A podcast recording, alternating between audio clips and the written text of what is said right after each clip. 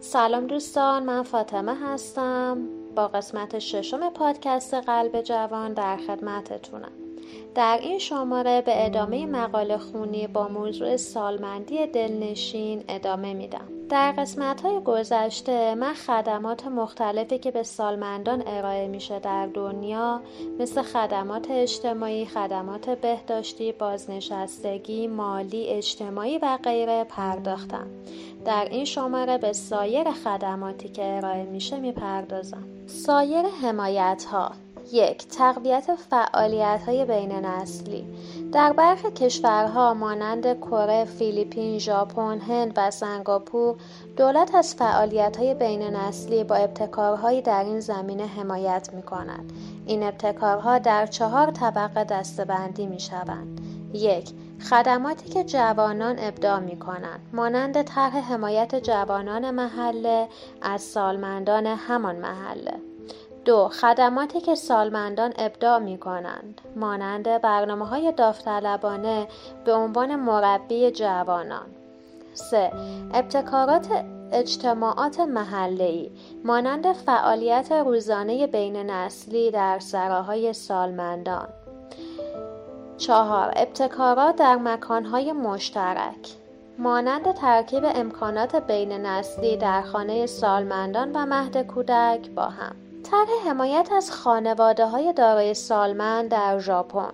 هنگامی که بیماری، زایمان یا حادثه‌ای برای خانواده‌ای که از سالمند خود مراقبت می‌کند رخ می‌دهد و اعضای خانواده قادر نباشند از سالمند خانواده مراقبت کنند، دولت ژاپن با ارسال پرستار به منزل آنها برای نگهداری از سالمند به آنها کمک می‌کند. حتی در صورت نیاز به طور موقت سالمند در مراکز خاص نگهداری می شود تا در مواقع حساس فشار کاری و روانی خانواده کمی کاهش یابد. حمایت دولت سوئد از سالمندان. دولت سوئد واحدهای آپارتمانی مدرنی برای مستمری بگیران و بازنشستگان فراهم کرده و به صورت کرایه‌ای به آنان تحویل می‌دهد. همچنین خوابگاه‌های بسیاری برای سالمندان بالای 83 سال ایجاد کرده است. استفاده از دارو و درمان برای سالمندان رایگان است و مددکاران خانگی بسیاری در این کشور فعالند. افزایش حداقل دوره پرداخت حق بیمه و تغییر مزایای بازنشستگی زود هنگام و دیر هنگام در دانمارک به طوری که شرایط مالی سالمندان بهبود یابد. مدیریت سن. توجه به مسائل مربوط با سن در مدیریت، طراحی و سازماندهی وظایف شغلی. بهینه‌سازی محیط‌های کاری به طوری که افراد فارغ از سن احساس کنند در سازمان خود نقش موثری دارند و برای هدف واحدی در تلاش هستند. توجهات مربوط به سن بازنشستگی. سن بازنشستگی در کشورهای مختلف متفاوت است و با توجه به کشور محل زندگی بین 50 تا 65 سالگی اتفاق می‌افتد. تعیین سن مشخص برای بازنشستگی تاریخچه‌ای طولانی ندارد و در گذشته و حتی در جوامع امروز برای شغل‌های آزاد، اشخاصی حتی با وجود ورود به دوران سالمندی تا زمانی که توان تلاش و فعالیت دارند به کار خود ادامه می‌دهند. در واقع بازنشستگی حقیقی زمانی محقق می شود که فرد توان کار کردن را از دست بدهد. با این حال برای نظم‌دهی و برنامه‌ریزی مالی و ایجاد اطمینان از پرداخت مستمری، از زمان توسعه نظام‌های بازنشستگی استانداردهای معینی برای سن بازنشستگی در نظر گرفته شد. با گذر زمان و حرکت جوامع به سوی سالمندی در سالهای اخیر، بسیاری از کشورها تلاش می‌کنند در صورتی که افراد توانایی کار کردن دارند تا حد امکان بازنشستگی خود را به تعویق بیاندازند. برای نمونه در استرالیا، انگلستان، امریکا و بسیاری دیگر از کشورها در صورتی که فرد بازنشستگی خود را به تعویق بیاندازد، حقوق و مزایای بازنشستگی بیشتری دریافت خواهد کرد. در اتحادیه اروپا مسئله تداوم زندگی شغلی سالمندان موضوع بسیار مهمی است و اغلب کشورها سیاست‌هایی برای تسهیل آن در نظر گرفتند. در لهستان، بلژیک، اسپانیا، هلند، فنلاند، دانمارک و ایتالیا در صورت بازنشستگی پیش از موعد مزایای بازنشستگی تا حد زیادی کاهش می‌یابد.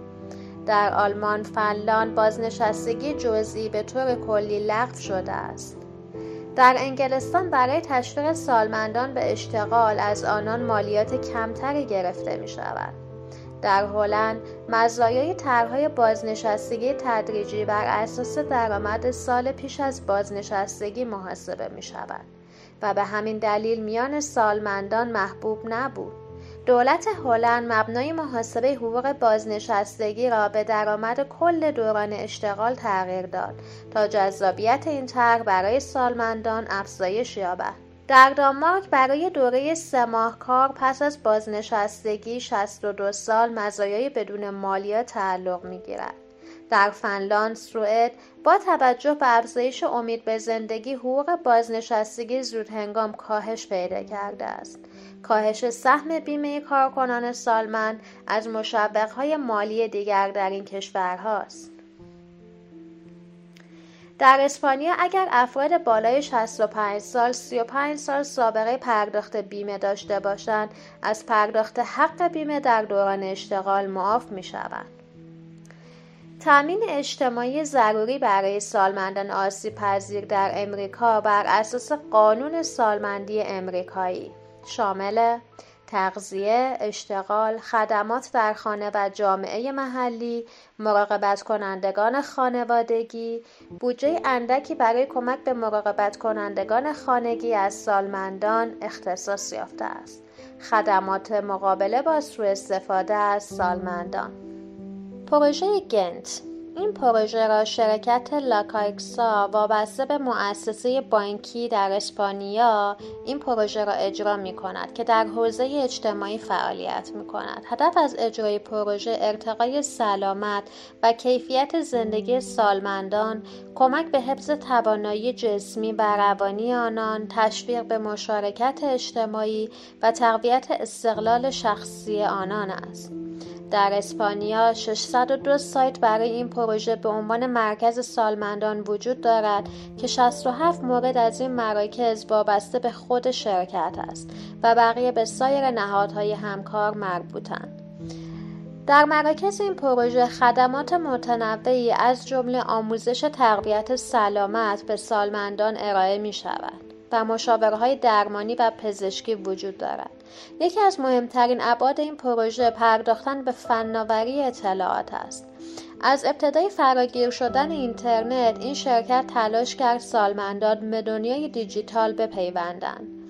حدود 30,000 کارگاه آموزشی برگزار شد و حدود 460,000 سالمند با دنیای دیجیتال آشنا شدند.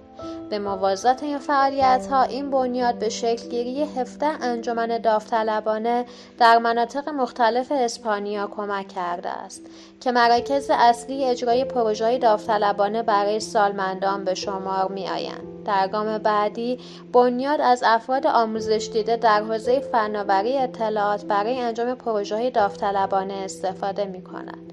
در نتیجه گروهی از سالمندان شکل گرفتند که وظیفه اصلی آنان آموزش فناوری به گروه‌های آسیب‌پذیر مانند مهاجران، زندانیان یا معلولان است. این برنامه از یک سو به بهبود زندگی افراد تحت آموزش انجامید و از سوی دیگر به انسجام اجتماعی منجر شد. شورای سالمندان ولز در سال 2005 با هدف تقویت اهداف استراتژی سالمندان منطقه نیس پورت تالبوت تأسیس شد. هدف این استراتژی شنیدن صدای سالمندان بود. شورای سالمندان نهاد 12 نفره مستقلی متشکل از افراد بالای 50 سال است که از طریق فرآیندی عمومی به این سمت منصوب می شوند. به این نمایندگان آموزش‌های لازم داده می‌شود تا نقش فعالی در فرآیند سیاست‌گذاری در منطقه ایفا کنند. آنها درباره سیاست‌های مطرح گفتگو می‌کنند و از گروه‌های همکار خود برای تبادل نظر کمک می‌گیرند. تمرکز آنان بر مسائل محلی و ملی است که بر زندگی سالمندان تأثیر دارد. اعضای این شورا هر سال 2 جلسه با مقامات محلی برگزار می‌کنند و مسائل سالمندان را با آنان در میان می‌گذارند و می‌کوشند تا نگاه سالمندان را وارد حیطه سیاست‌گذاری و تصمیم‌گیری کنند. تشکیل مشارکت مدنی سالمندان در هلند. یک سازمان مردم نهاد هلندی به نام ماویز برای تشویق سالمندان به مشارکت مدنی راهنمایی عملی را طراحی کرده است.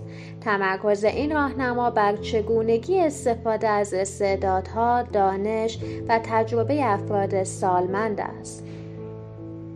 سفیران تغییر رومانی.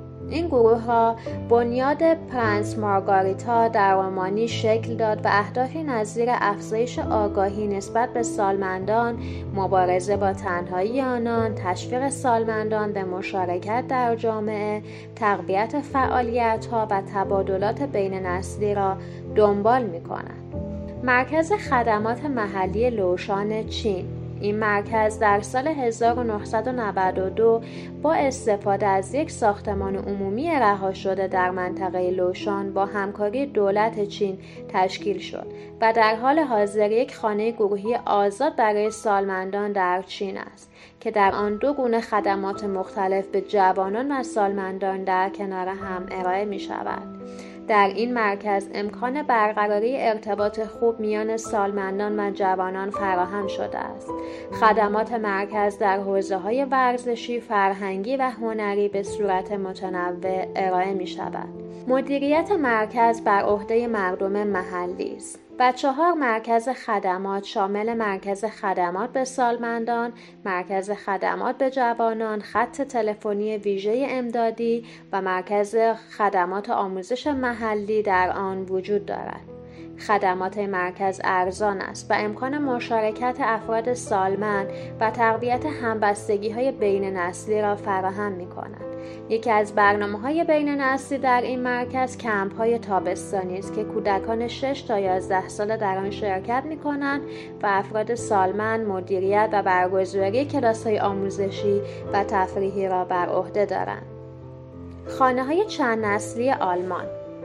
در سال 2006 وزارت امور خانواده، سالمندان، زنان و جوانان آلمان برنامه تأسیس خانه‌های چند نسلی را آغاز کرد و تا سال 2011 حدود 450 خانه در آلمان تأسیس شد.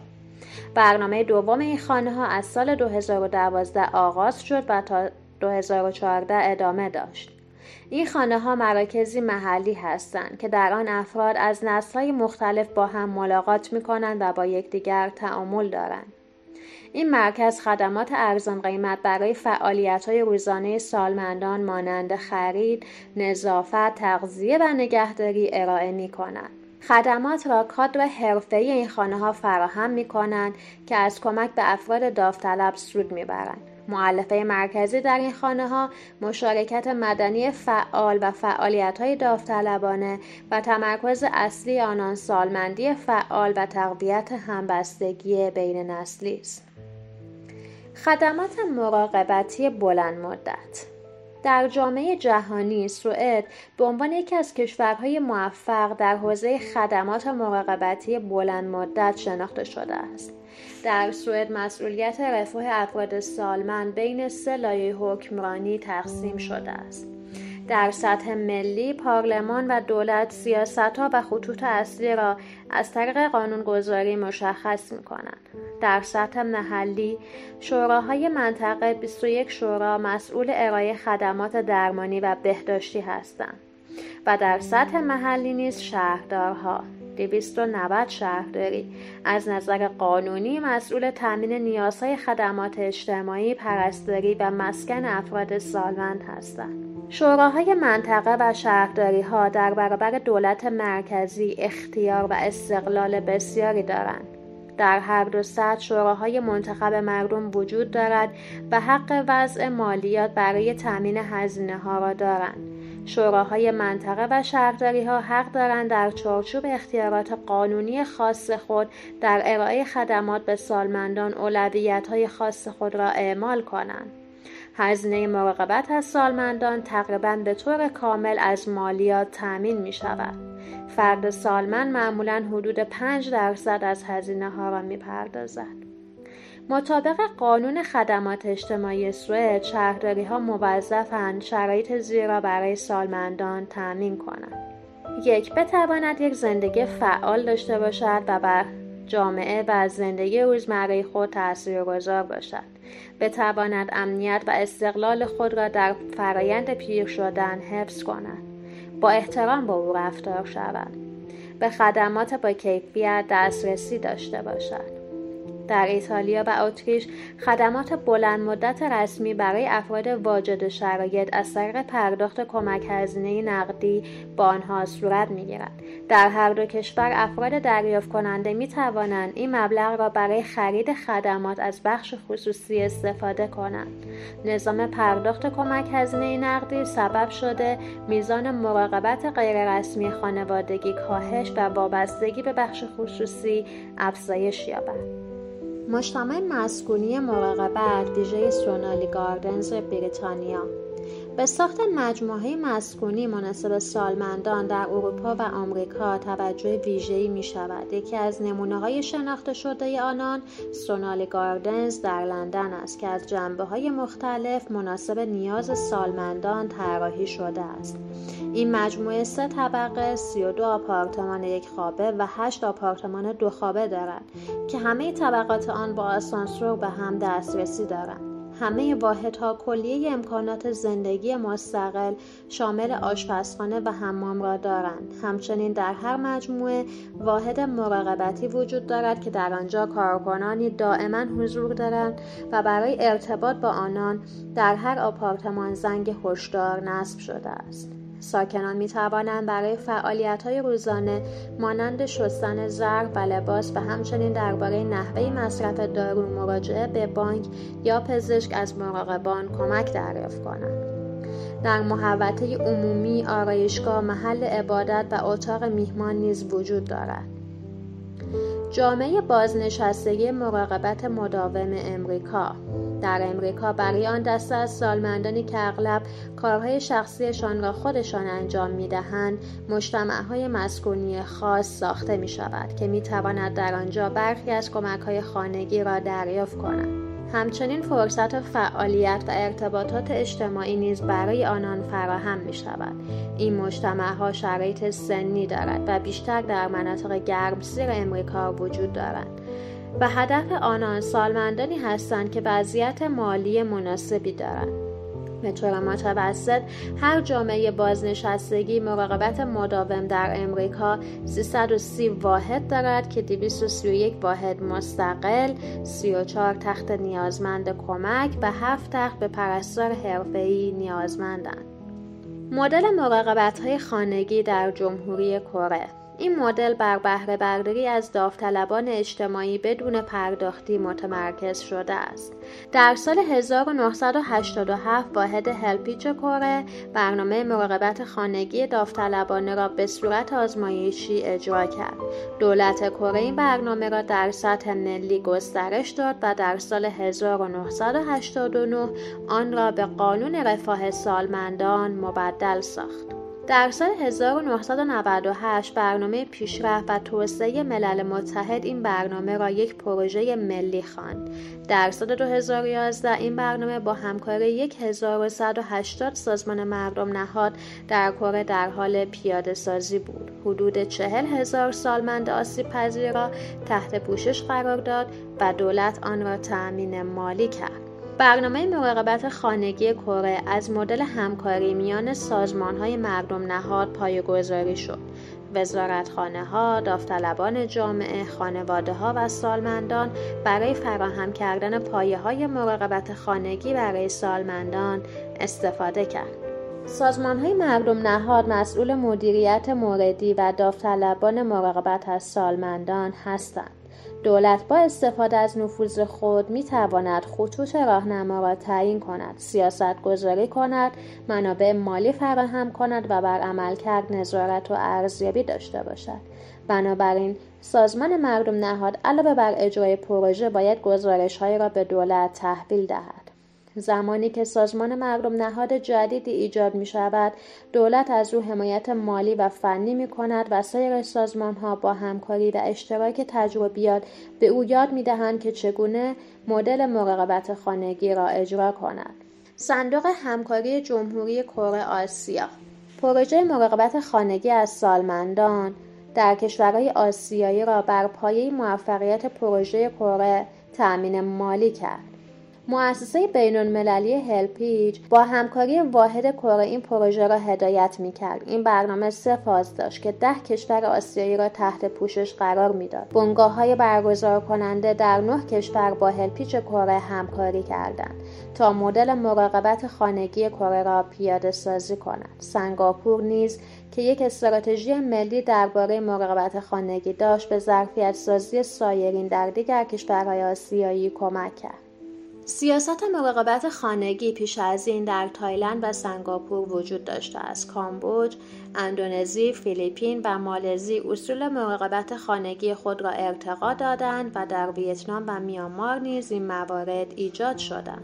خب از اینکه با قسمت 6 پادکست قلب جوان همراه بودید بسیار متشکرم. در قسمت‌های بعدی بیشتر به این مقوله می‌پردازیم. خدا نگهدار.